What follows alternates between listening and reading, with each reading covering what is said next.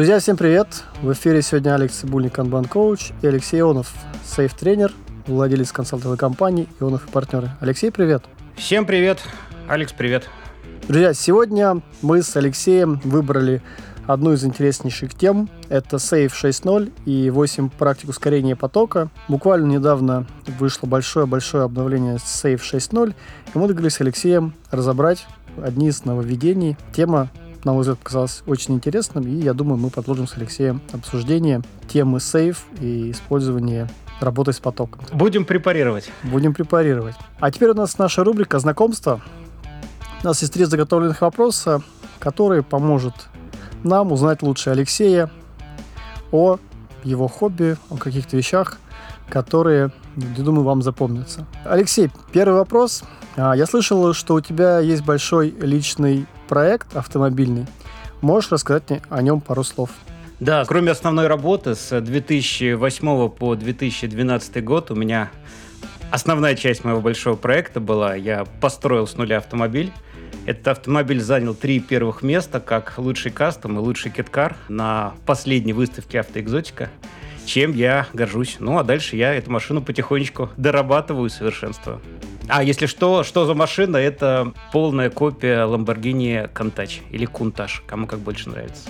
Ну, ничего себе. Круто. А, Алексей, а что такое скейтсерфинг? Это очень интересный вид спорта, когда ты перемещаешься на доске в карвинговом таком режиме. Люблю эту штуку.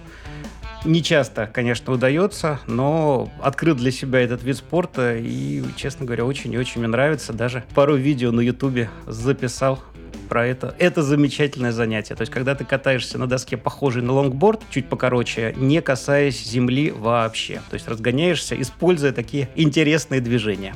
Угу. И последний вопрос. Твое основное достижение за последнее время вне основной работы? К сожалению, последние пару лет с машиной не очень много удавалось работать, но я для своей машины полностью спроектировал, развел схему электронного устройства, контроллера, программируемого, который позволяет управлять всеми устройствами, является мозгом моего автомобиля. Вот такой контроллер полностью сделал с нуля, чем горжусь. Угу. Спасибо, Алексей. Друзья, давайте переходить дальше к теме нашего сегодняшнего подкаста. Это SAFe шесть ноль и восемь практик ускорения потока. У нас в гостях Алексей Ионов, SAFe тренер, владелец консалтинговой компании «Ионов и партнеры». И, Алексей, вопрос к тебе. Расскажи, пожалуйста, о себе, о своем опыте, как ты пришел в профессиональном плане туда, где ты есть сейчас, чего ты начинал. У меня, в общем-то, это область моих профессиональных интересов, потому что изначально у меня образование управленческое, не айтишное, кстати. Ну, параллельно как-то это все было. Поэтому тема управления предприятием, управления большим количеством людей, управления разработкой, она является для меня интересной по жизни, прям вот начиная с первого высшего образования. Ну и, собственно, для меня это логическое абсолютно продолжение моей карьеры. Мне просто нравится организовывать людей, помогать им организовываться, точнее, для решения бизнес-проблем, делать компании эффективнее, а работу людей продуктивнее, круче, позитивнее, делать менее агрессивными среды внутри компании, помогать им достигать новых результатов. В общем, я получаю удовольствие от своей работы, чего желаю и всем остальным. А расскажи, пожалуйста, почему, как ты думаешь, ты являешься экспертом в этом вопросе? Почему именно ты являешься экспертом в SAFe? С две тысячи семнадцатого года ничем, кроме SAFe, я не занимаюсь, и уже достаточное количество крупных известных компаний прошли через мои руки, где с нуля, благодаря моей помощи, был запущен Scaled Agile Framework. Есть позитивные отзывы от первых лиц, от многих-многих сотрудников. То есть на текущий момент я лично уже только на официальных тренингах обучил больше двух тысяч человек, и крупные кейсы известны на российском рынке. Кстати говоря, и не только на российском рынке есть опыт работы. В общем, есть большой опыт, есть большое количество людей, которых я обучал, есть известные компании с позитивными результатами, в которых это все работает. Топ-менеджмент доволен, сотрудники, ребята все тоже продуктивные. Наверное, поэтому. То есть тут лучше не меня слушать, а отзывы. И эти отзывы я, в общем-то, всегда готов помогать получать, сводя с соответствующими компаниями, делая референс-визиты. Вот, наверное, Вот это самый лучший отзыв будет, когда кто-то другой про тебя что-то расскажет. Алексей, спасибо. А поделись, пожалуйста, в какие страны ты охватывал, где ты, соответственно, проводил обучение, где ты использовал SAFe или внедрял SAFe? На текущий момент это Беларусь. И, на самом деле, был проект для банка, скажем так, из стран Nordics, у которого большая команда сидела в Польше. И вот, собственно, там тоже большой запуск SAFe, в котором я участвовал. Спасибо. Давай переходить дальше. Все-таки вернемся к нашей теме. Как я уже сказал, в SAFe шесть ноль произошли большие изменения, затронули большую модель. Насколько я помню, в ранних версиях SAFe не было такого детального описания использования потока. Описание метрик, описание восьми практик. И с твоего позволения я хотел бы нам озвучить, да, что в SAFe представлены восемь практик для того, чтобы мы ускоряли наш поток. Как лучше говорить поток или говорить flow? Как правильнее? Да как тебе больше нравится, так и говори. Мне кажется, оба слова правильные, просто одно английское, второе русское, вот и все. Я просто спрашиваю, чтобы, я, к сожалению, не очень знаком с глоссарием, да, как в сообществе вообще говорят, или флоу, или поток. Окей, пусть будет поток. Давай под каждую практику возьмем и вот детально, как ты и сказал в начале нашей беседы, препарируем и разберем ее, может быть, по каким-то частям. И обычно мы на наших подкастах задаем вопрос, а на что стоит обратить внимание, потому что эксперты, которые к нам приходят, они могут нам подсказать те точки, на которые стоит обратить внимание и на которые следует больше сделать фокус для того, чтобы эта практика раскрылась лучше. Да? Про первую практику, это практика визуализации ограничений ви ай пи-лимитов. Алексей, поделись, пожалуйста, с нами, о чем эта практика и, может быть, чем она отличается от практик метода, именно практика ви ай пи-лимитов. Алекс, если позволишь, у тебя там был еще вопрос один, который ты так вот мягко прошел по поводу рекомендаций. Потому что есть на самом деле отдельная, отдельная статья «Ускорение потока с помощью SAFe» и использование вот этих восьми ускорителей, о которых мы сегодня будем говорить, это один из элементов. На самом деле элементов их пять. Это фасилитировать картирование потока ценностей, то есть value stream mapping. Это создавать канбан-системы в принципе. Это измерять поток. Это оптимизировать поток с помощью восьми ускорителей, и это максимально продвигать мышление потока. Вот это вот на верхнем уровне. А дальше мы с тобой как раз погружаемся в оптимизацию потока с помощью восьми ускорителей, и уже, собственно, твой вопрос про визуализацию и ограничение незавершенной работы. Вот про него. Да, спасибо, что поправил, и давай все-таки раскроем именно вот эту практику, практику визуализации. О чем она, и как бы, как ты считаешь, на что следует обратить внимание? А главный вопрос... Знаешь, меня интересует, а как ее начать использовать, да? Может быть, с чего ты начинаешь, как рассказываешь на тренингах при практических применениях, как это начинать использовать? Это, ну как, это зависит, да? Консультантский ответ, it depends. А, зависит от масштаба, на который мы смотрим. То есть командам я рассказываю и разработчикам одни практики запуска, менеджменту, да, продуктовым людям другие.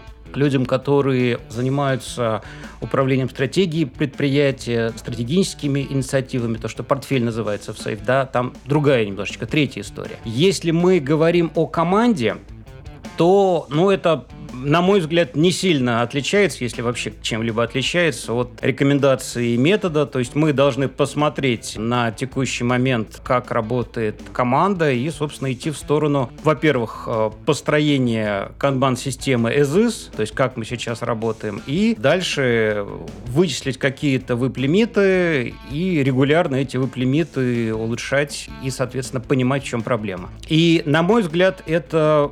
меньшие проблемы, вот по моему опыту, да, это меньшие проблемы вызывает, потому что все-таки на уровне разработчиков канбан-метод штука известная и, мне кажется, не вызывающая какого-то отторжения, к счастью. А вот когда мы говорим о больших масштабах, то есть когда мы говорим о управлении большими кусками функционала, ну, то есть то, что фичи называются, да, в SAFe и не только, вот там зачастую менеджменту продуктовому и не только может быть политически опасным опасно строить канбан-систему. И вот здесь нужно приложить усилия к тому, чтобы всем, кто вот в этой системе управления продуктовой разработкой, рассказать выгоды от того, что мы визуализируем движение в канбан-системе фич, какие шаги они проходят. SAFe дает прототип канбан-системы для уровня фич, но это прототип, который, естественно, можно потом улучшать. Но хотя бы прототип, чтобы начать использовать. Потому что я вот в своей практике сталкиваюсь с тем, что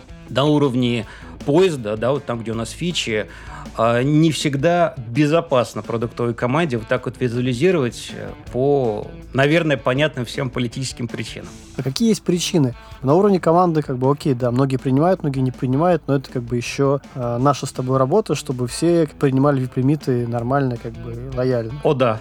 А на уровне именно артов какие в целом есть сопротивления? Чего боятся? Что боятся показать? Ну, может быть, это история про страх, но я бы все-таки говорил не слово страх, а говорил про несовершенство системы управления. Я выделю две причины. Первая причина – это то, что не знаем, что хотим. То есть идет либо метание в разные стороны на уровне лидеров продуктовой разработки. А давайте вот это, а давайте вот то, а давайте вот это.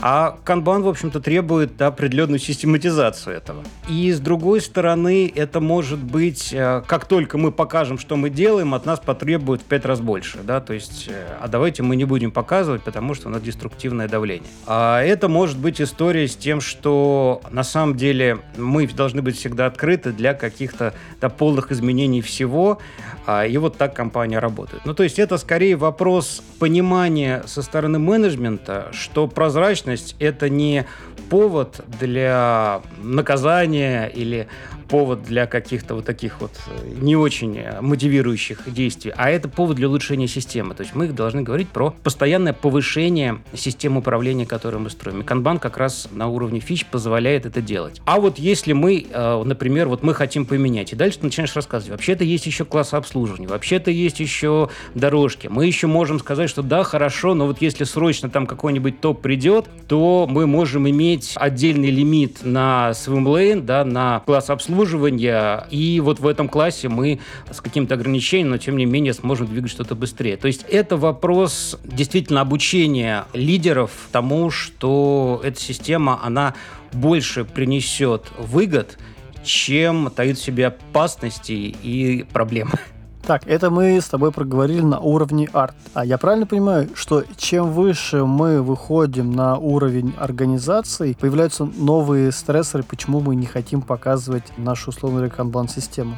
Ты знаешь, я бы сказал, что все-таки основные проблемы в центре уровней. То есть э, мало проблем с командами обычно и, в общем-то, не очень много проблем с портфелем, потому что там тоже такая система, она относительно закрытая, даже и прозрачная, но, тем не менее, количество людей, которым в это участвует, ограничено, и они достаточно все высокого уровня, то есть там тоже проблем меньше. А вот где действительно я вижу проблемы, это проблемы на уровне поезда. Ну и если вдруг у кого-то есть solution train, то на уровне solution train. Но основные проблемы вот на уровне именно команды-команд.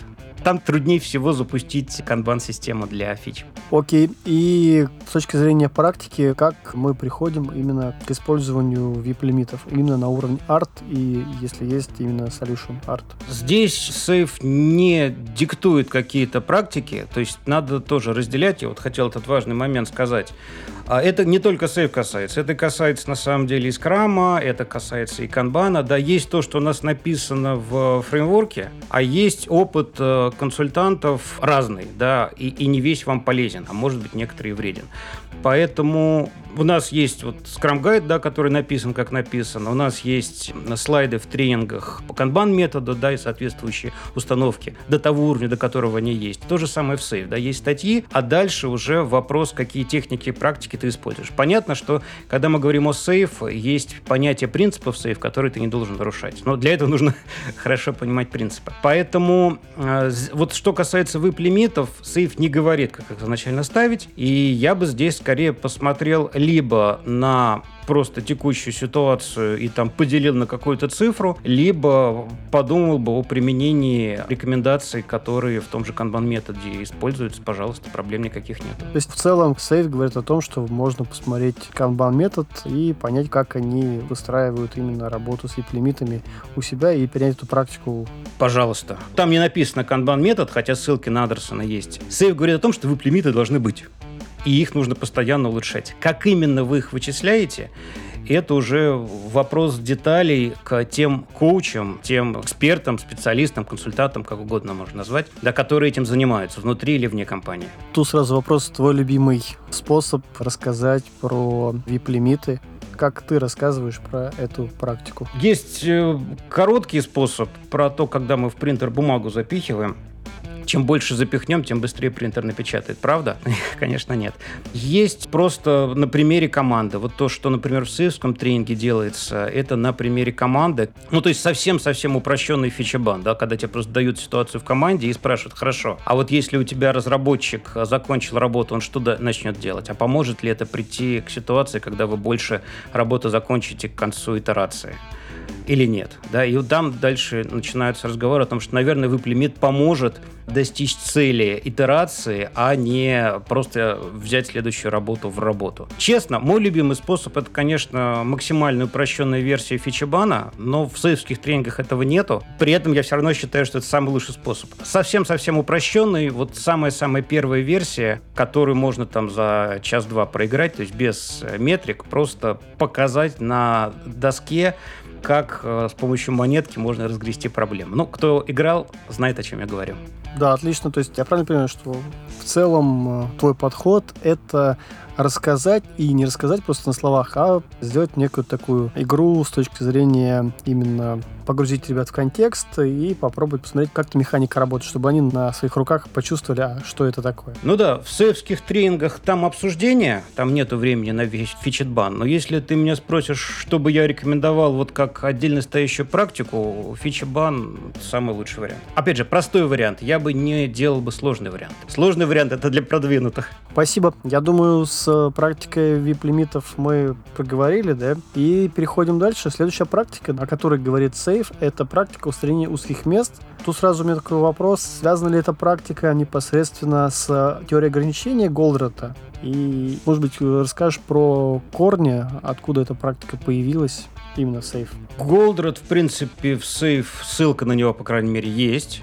И, наверное, Голдратт, чем вот в этом плане нам интересен, тем, что он, ну, наверное, лучше всех обосновал вот эту историю про устранение узких мест. Поэтому я, когда рассказываю, как раз ссылаюсь именно на Илья Голдратта. Кто не читал книжку «Цель», да, рекомендую хотя бы вот первую цель прочитать. Но, опять же, SAFe говорит о том, что нужно их выявлять, то есть это должна быть постоянная работа.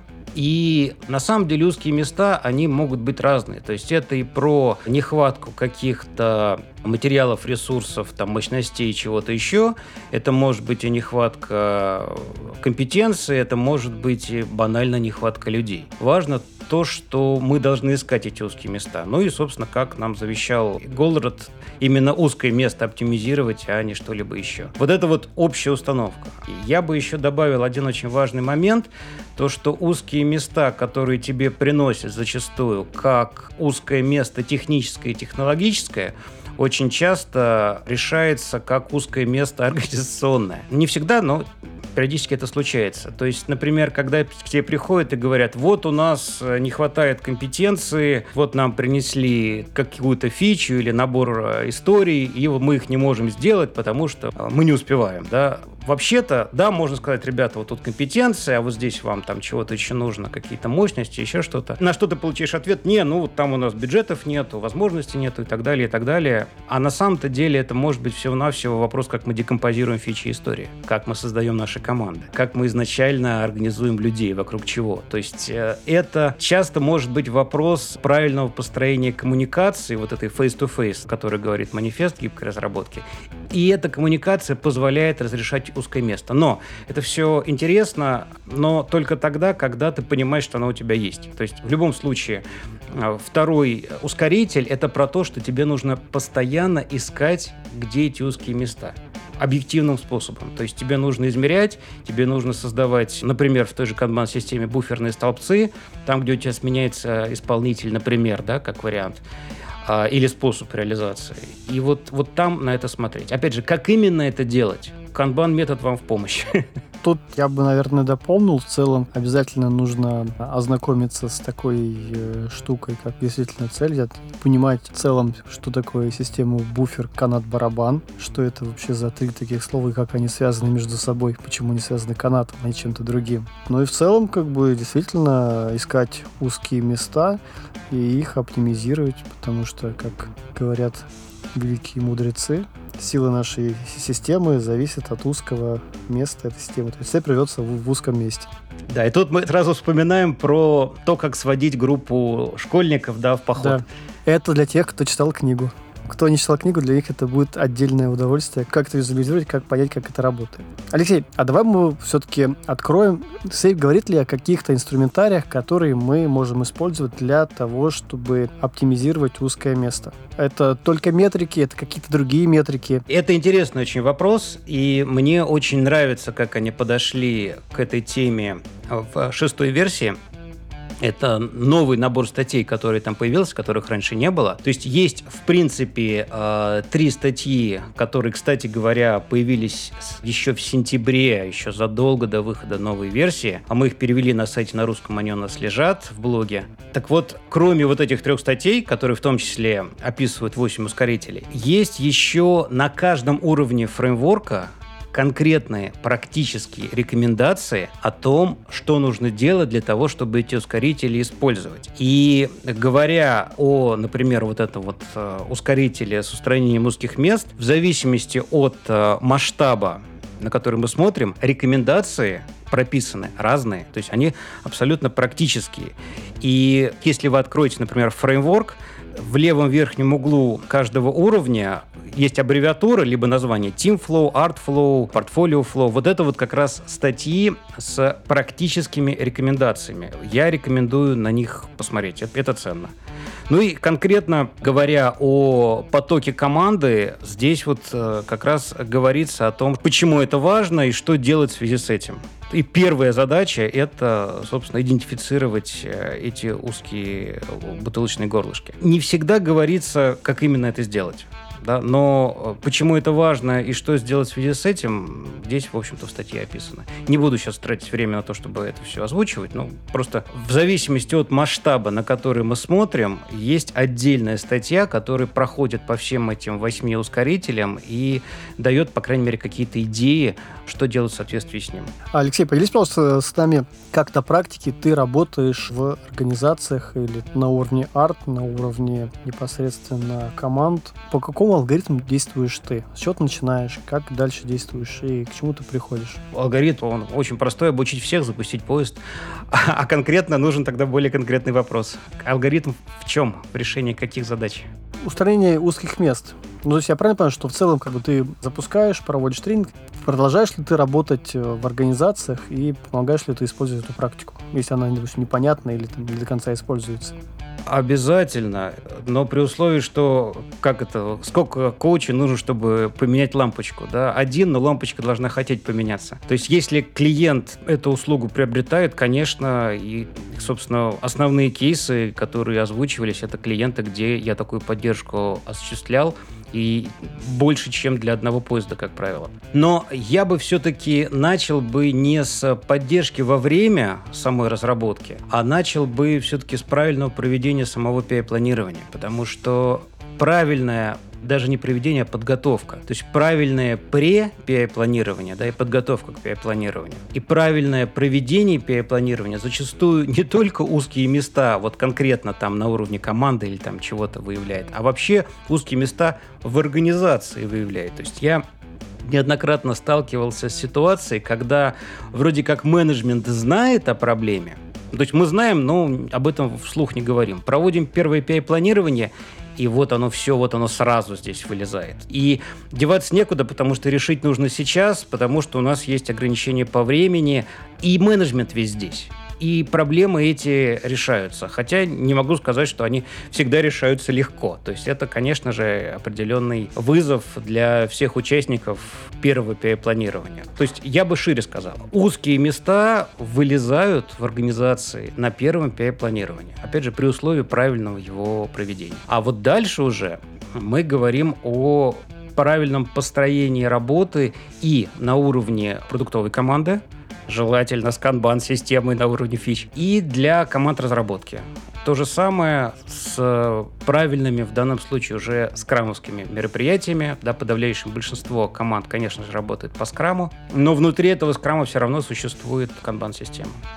И вот там тоже должна проходить постоянно эта работа. Потому что узкие места — это не только вот узкие места э, статичные. Да, узкие места, они же еще бегают. То есть они динамические узкие места. Потому что что-то происходит, у нас система не статична, код не статичен, ай ти-ландшафт или там продуктовый ландшафт не статичен. И узкие места — это вот только кажется, что оно вот здесь присутствует, и ты его идешь устранять. А на самом деле ты его начинаешь устранять, потом выясняется, что все поменялось, и здесь теперь уже узкого места нет, оно есть в другом месте. И это может быть большой проблемой, если ты не организовал правильную динамику на уровне пользы. То есть есть набор мероприятий, сейфовских, стандартных, которые позволяют динамически эти проблемы решать. Ну вот синхронизационные, в частности, мероприятия. Да? А на эти мероприятия должны приходить определенные люди.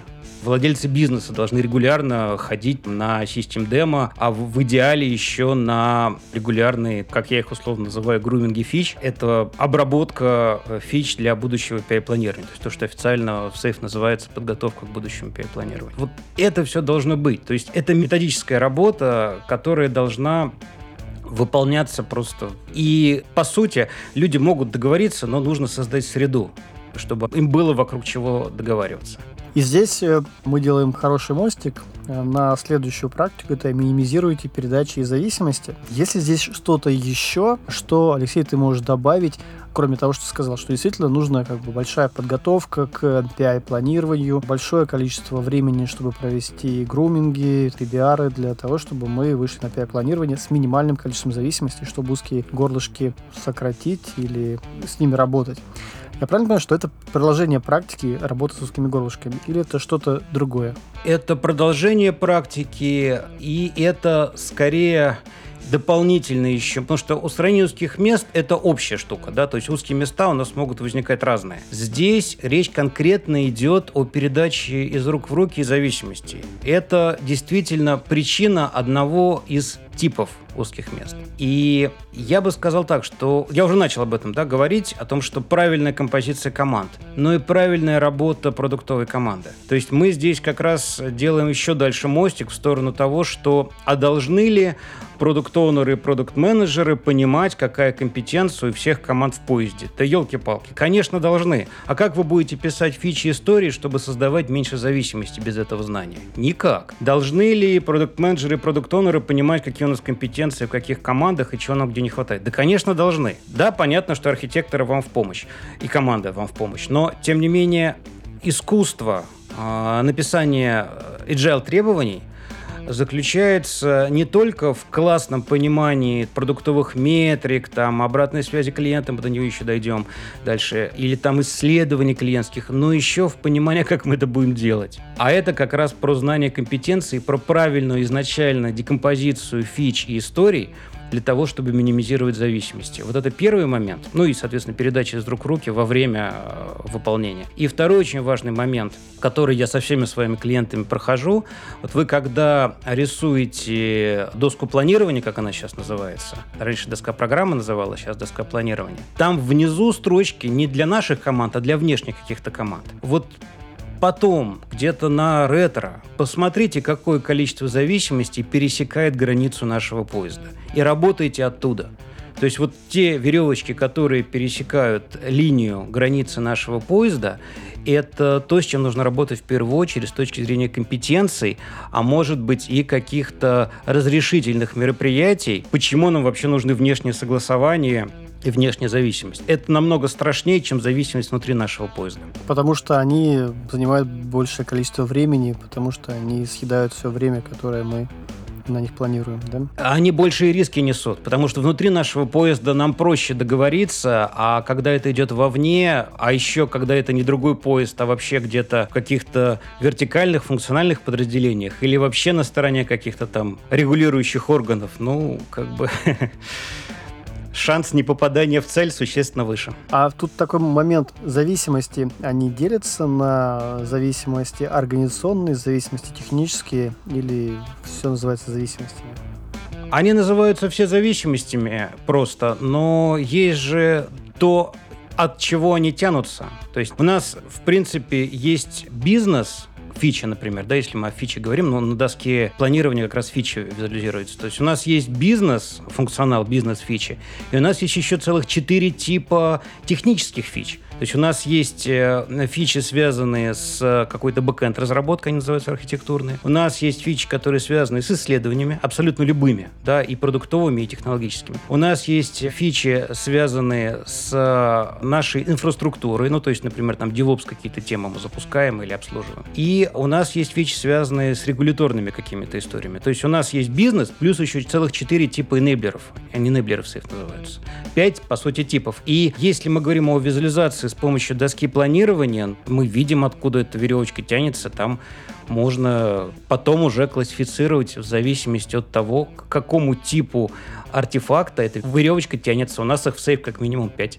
Я понял. А подскажи, пожалуйста, как ты думаешь, или, может быть, в SAFe об этом явно говорят, почему, собственно, практику устранения узких мест и минимизации передачи и зависимости разделили на две практики? Почему вот эта практика, она, ну, как бы очень важной? Потому что, как я сказал, передача из рук в руки зависимости – это источник определенного типа узких мест. Но узких мест, с одной стороны, может быть больше источников. Это не только передача из рук в руки зависимости, это просто банальная нехватка какого-то ресурса, не всегда человеческого. А с другой стороны, очень часто проблема с скоростью доставки связана именно с зависимостями и передачами из рук в руки между командами, между поездами, между подразделениями. То есть это большой источник проблем, на который нужно обращать отдельное пристальное внимание. Поэтому это вынесено как ускоритель потока. Спасибо. Так, давай двигаться дальше к следующей практике. Это практика «Получайте более быструю обратную связь». В двух словах, почему эта практика важна? Ну, и как ты используешь ее? Я бы хотел с некоторого мифа, может быть, начать ответ на вопрос про SAFe, о том, что команды в SAFe не общаются с заказчиками, не общаются с клиентами. Это заблуждение. Если вы почитаете статью про владельца продукта, например, про команду, а в шестой версии это вообще там крупными буквами, крупными картинками, точнее, нарисовали, все общаются и с клиентом, и с заказчиком. Если говорить про клиента, и владелец бизнеса, и продакт-менеджер, и продакт-оунер, и разработчики, все должны общаться с клиентом. Вопрос, вокруг чего они общаются.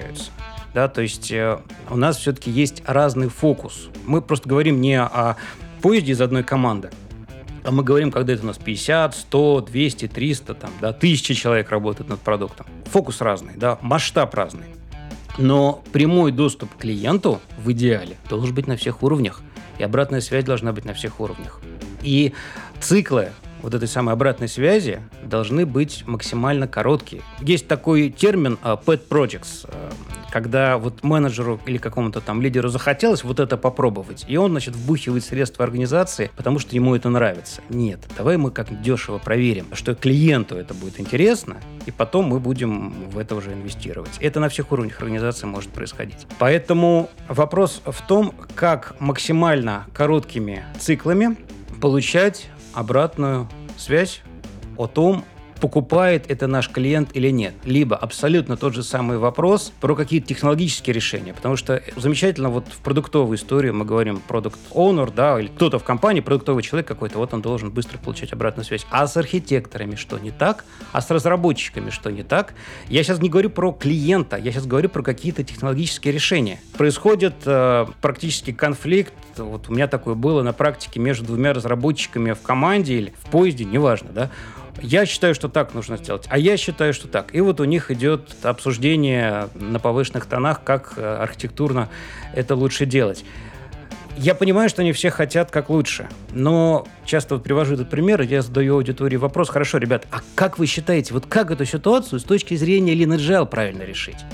Ну и такие все, ну, ну, наверное, привлечь архитектора. Нет, нет, вот они должны, вот как мы э, им рекомендуем эту ситуацию решить. И ответ-то продуктовый. Давайте мы дешево сделаем эксперимент, чтобы проверить, архитектурная гипотеза какого разработчика будет работать. И все, и вопрос будет снят.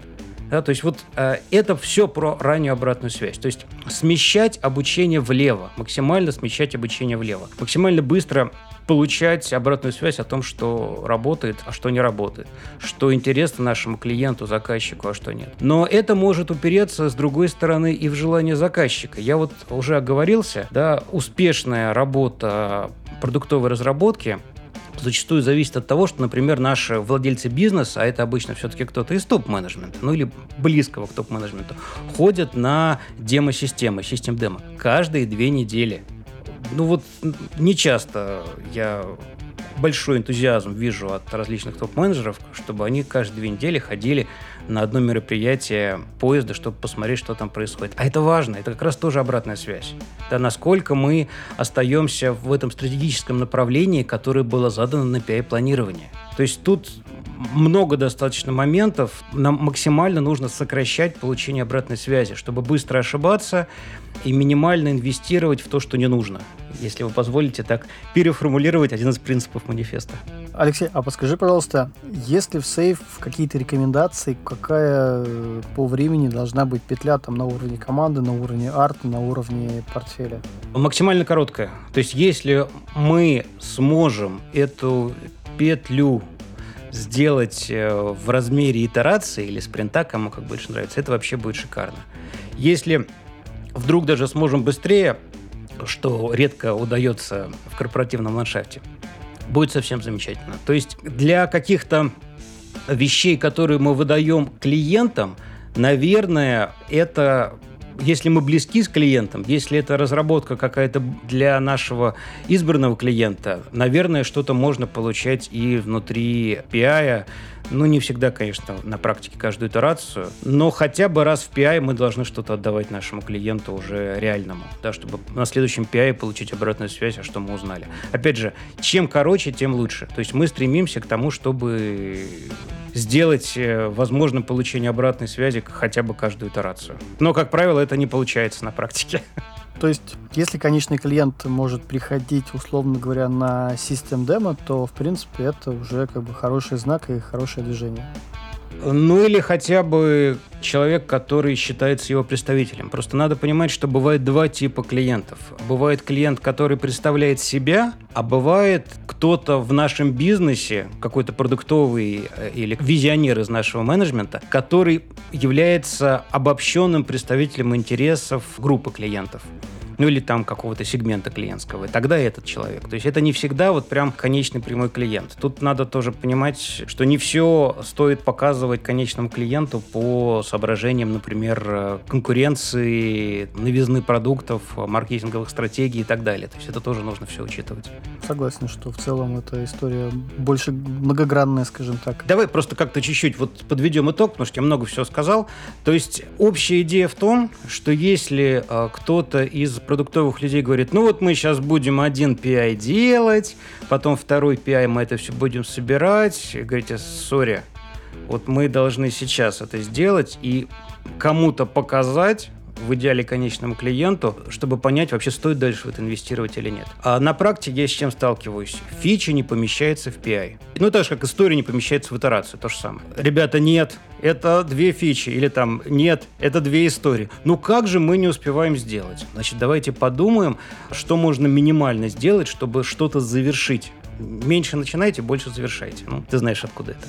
Да, я знаю, откуда. И здесь мы, Алексей, подходим к следующей практике. Это работа небольшими партиями. И здесь э, хотелось бы тебя услышать, все-таки, что рекомендует SAFe делать, когда вот э, происходит такая ситуация, в которой ты рассказываешь, что фича не влезает в пи ай, а история не влезает у нас в итерацию. Что SAFe рекомендует? SAFe рекомендует партии делать такие, чтобы они помещались, по крайней мере, в ограничение каденции. То есть у нас есть команда, есть пропускная способность этой команды, и есть итерация, в которую вот, вот то, что они могут сделать, должно быть завершено. То же самое про поезд. Да, у нас есть поезд, есть какой-то набор фич, вот эти все фичи должны быть завершены за пи ай. Вот это вот минимальное. А дальше, конечно же, можно двигаться в меньшую сторону.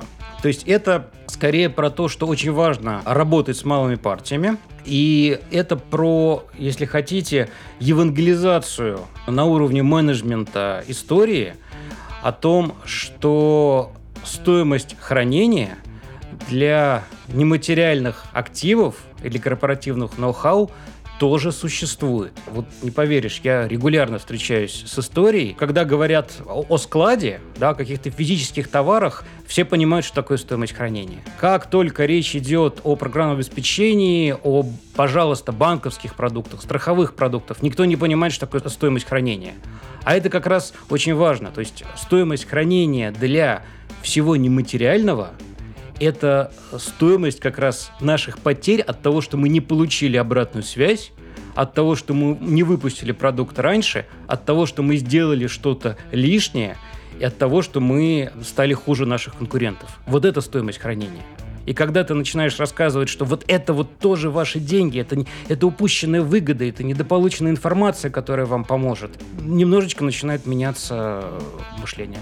Угу, это возвращаемся к нашим трем любимым японским словам. Муда, мури, мура. Да, в SAFe рисуется U-образная вот это вот U-curve optimization, то, что называется. Это вообще из логистики, из складского учета стандартный график. Но нужно его трактовать правильно для нематериальных активов. И вот как раз моя, в частности, задача в том, чтобы его трактовать экономически с точки зрения, ну, например, там, банковского или там, страхового продукта.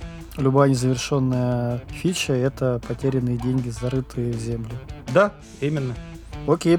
И вот э, не хочу повторяться, но, наверное, повторюсь. Здесь мы переходим к практике сокращения длины очереди, что у нас незавершенные фичи могут не только находиться в бэклоге, но могут находиться где-нибудь в очередях, пылиться, где-нибудь еще не завершаться, в итоге перепланироваться, какое-то направление меняться, в итоге мы не завершаем. Следующая практика — сокращение длины очереди. Алексей, а чем она принципиально отличается от практики ви ай пи-лимитов?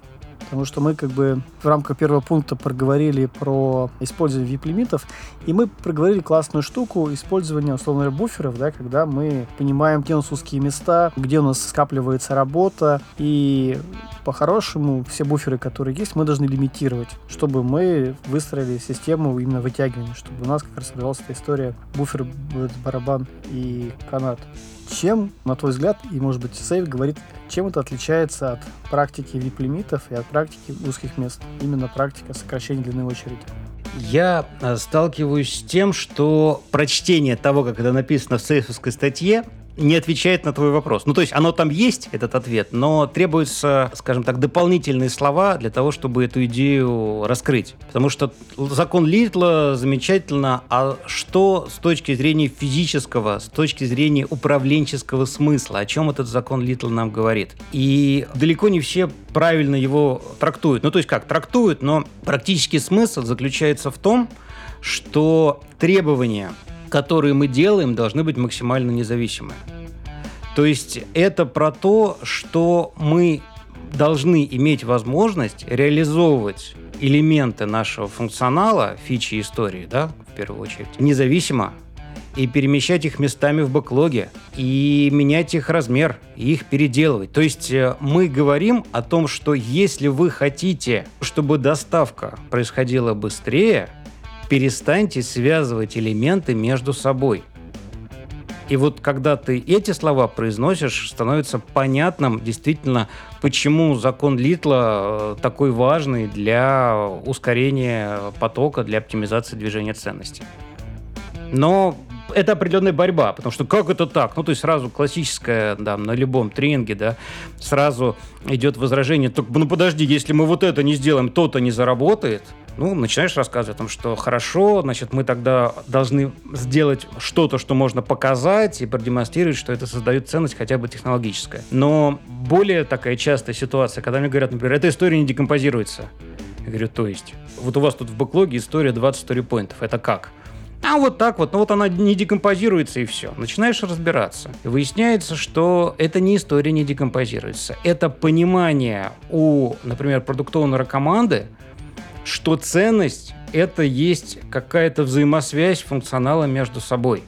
И это ценность, которая должна быть понятна конечному клиенту. Вообще-то SAFe этого на уровне истории не требует. Хорошо, если получится, но вообще-то это уровень фичи. А здесь мы должны понимать сами, какую ценность мы создаем, но элементы, из которых мы ее создаем, должны быть независимыми, потому что как только мы сделаем первый, дальше все поменяется. То есть это, опять же, про правильную работу с требованиями, с agile требованиями, да, и правильное управление бэклогами в процессе разработки. Здесь получается, что именно практика сокращения длинной очереди, она относится не только к бэклогу, относится еще к буферам, условно говоря, нашего потока. И здесь мы говорим именно очень большую зависимость на практику работы с небольшими партиями и практику минимизирования передачи и зависимости. Да, конечно. У нас, в принципе, ускорители, они связаны между собой. Я как раз хотел подвести к тому, что все ускорители они связаны между собой, и они работают, видимо, в совокупности и работают лучше, чем по отдельности. Да. Но ты меня, Алексей, немножко опередил. Давай двигаться дальше. Следующая практика, которая есть, это оптимизация время в зоне. И тут сразу возникает вопрос, что такое вообще нахождение времени в зоне и как мы добиваемся этой практики. Я бы всем, кто интересуется этим вопросом, вот чтобы разобраться, что это такое, если вы вдруг не читали книжку «Драйв» Дэна Пинка, обязательно ее прочитать. Но вообще был другой человек, который профессионально этим занимался. Его звали Михаил Чиксентмихай. Книжка называется «Поток». И это не про поток в нашем Канбане, да, или, или на конвейере. Это про поток в голове творческой личности. И здесь мы еще к очень интересному моменту приходим. Дело в том, что нужно разделять уровень нормируемости работы. То есть, если человек работает на конвейере, практически как машина, это более высоконормируемая работа. Если мы говорим про создание какой-то нематериальной, порой и материальной, но творческой, тем не менее, ценности, это практически ненормируемая деятельность, и там как раз нам нужно через управление сложностью работать. Так вот, как раз большая часть современной работы, она является либо ненормируемой, либо очень слабо нормируемой деятельностью. Поэтому нам становятся здесь полезными работы таких известных людей, да, как Чиксентмихай, на которого, кстати, Пинк в своей книжке ссылается, которые исследовали именно работу творческих людей. Да, то есть вот как организовать среду, чтобы человек был максимально эффективен, максимально производителен. И здесь, на самом деле, вот так вот, если серьезно посмотреть, у нас многое даже в манифесте гибкой разработки об этом написано. То есть мы говорим о том, что надо оставлять людей в покое. Не значит бесконтрольно, да, но на время, на время итерации, например. Что нам нужно организовывать минимальные переключения, потому что это убивает совершенно производительность. Что нам не нужно пытаться заставить людей работать лучше высокими бонусами, потому что они реально будут работать только хуже. Пинк это доказал на множестве примеров и опытах на, над живыми людьми. Да. И не значит, что премии не нужно платить. Я сразу вот всем, кто погрустнел, сейчас скажу, нет, не, не об этом речь. Речь идет о том, что просто наш мозг так работает, что если мы видим финансовую составляющую, мы перестаем думать о качестве работы, начинаем думать, как сманипулировать систему, чтобы эту финансовую составляющую получить. Как правило, оно так происходит. То есть это про создание системы управления, которая вот эти все идеи, она собирает именно в систему. Да, то есть у нас есть итерация наша или спринт. Вот мы делаем только то, что в этом спринте. А за рамки этого спринта мы не выходим. Либо мы спринт отменяем. Да, у нас есть в пи ай то, что мы взяли в работу. Опять же, мы делаем то, что в этом пи ай, но не выходим. И либо мы отменяем пи ай, что тоже, в общем-то, вполне себе может быть. То, что у нас команда небольшие, то, что у нас нету так называемых эффективных менеджеров, которые в команду прибегают и начинают все менять. То, что у нас не будет принтер быстрее печатать, если в него больше бумаги запихнуть. Ну и так далее. Это очень сильно пересекается действительно с книгой Пинк, в которой, на мой взгляд, он собрал лучшие практики именно работы творческих людей. И действительно с Чиксентмихаем и его разработкой потока. Алексей, а может быть откроешь и секрет, почему именно эта практика называется «Нахождение в зоне»? Почему именно в зоне, нахождение в зоне, а не там в потоке, там и какая-то ссылка? Это устоявшееся выражение, больше, наверное, англоязычное, когда говорится о зоне высокой эффективности. То есть, если полностью быть в зоне высокой эффективности. У некоторых авторов это используется, но мне тоже ближе вот это термин Чиксентмихая «быть в потоке». То есть как-то вот на русском у нас это больше прижилось. Быть в зоне, у нас это звучит странно, поэтому и не используется. Да, в зоне, зоне эффективности. Вот не хватает вот ключевого слова эффективности. Да, в зоне высокой эффективности, да. То есть у нас просто почему-то не прижился этот термин, хотя он в англоязычных книжках используется регулярно.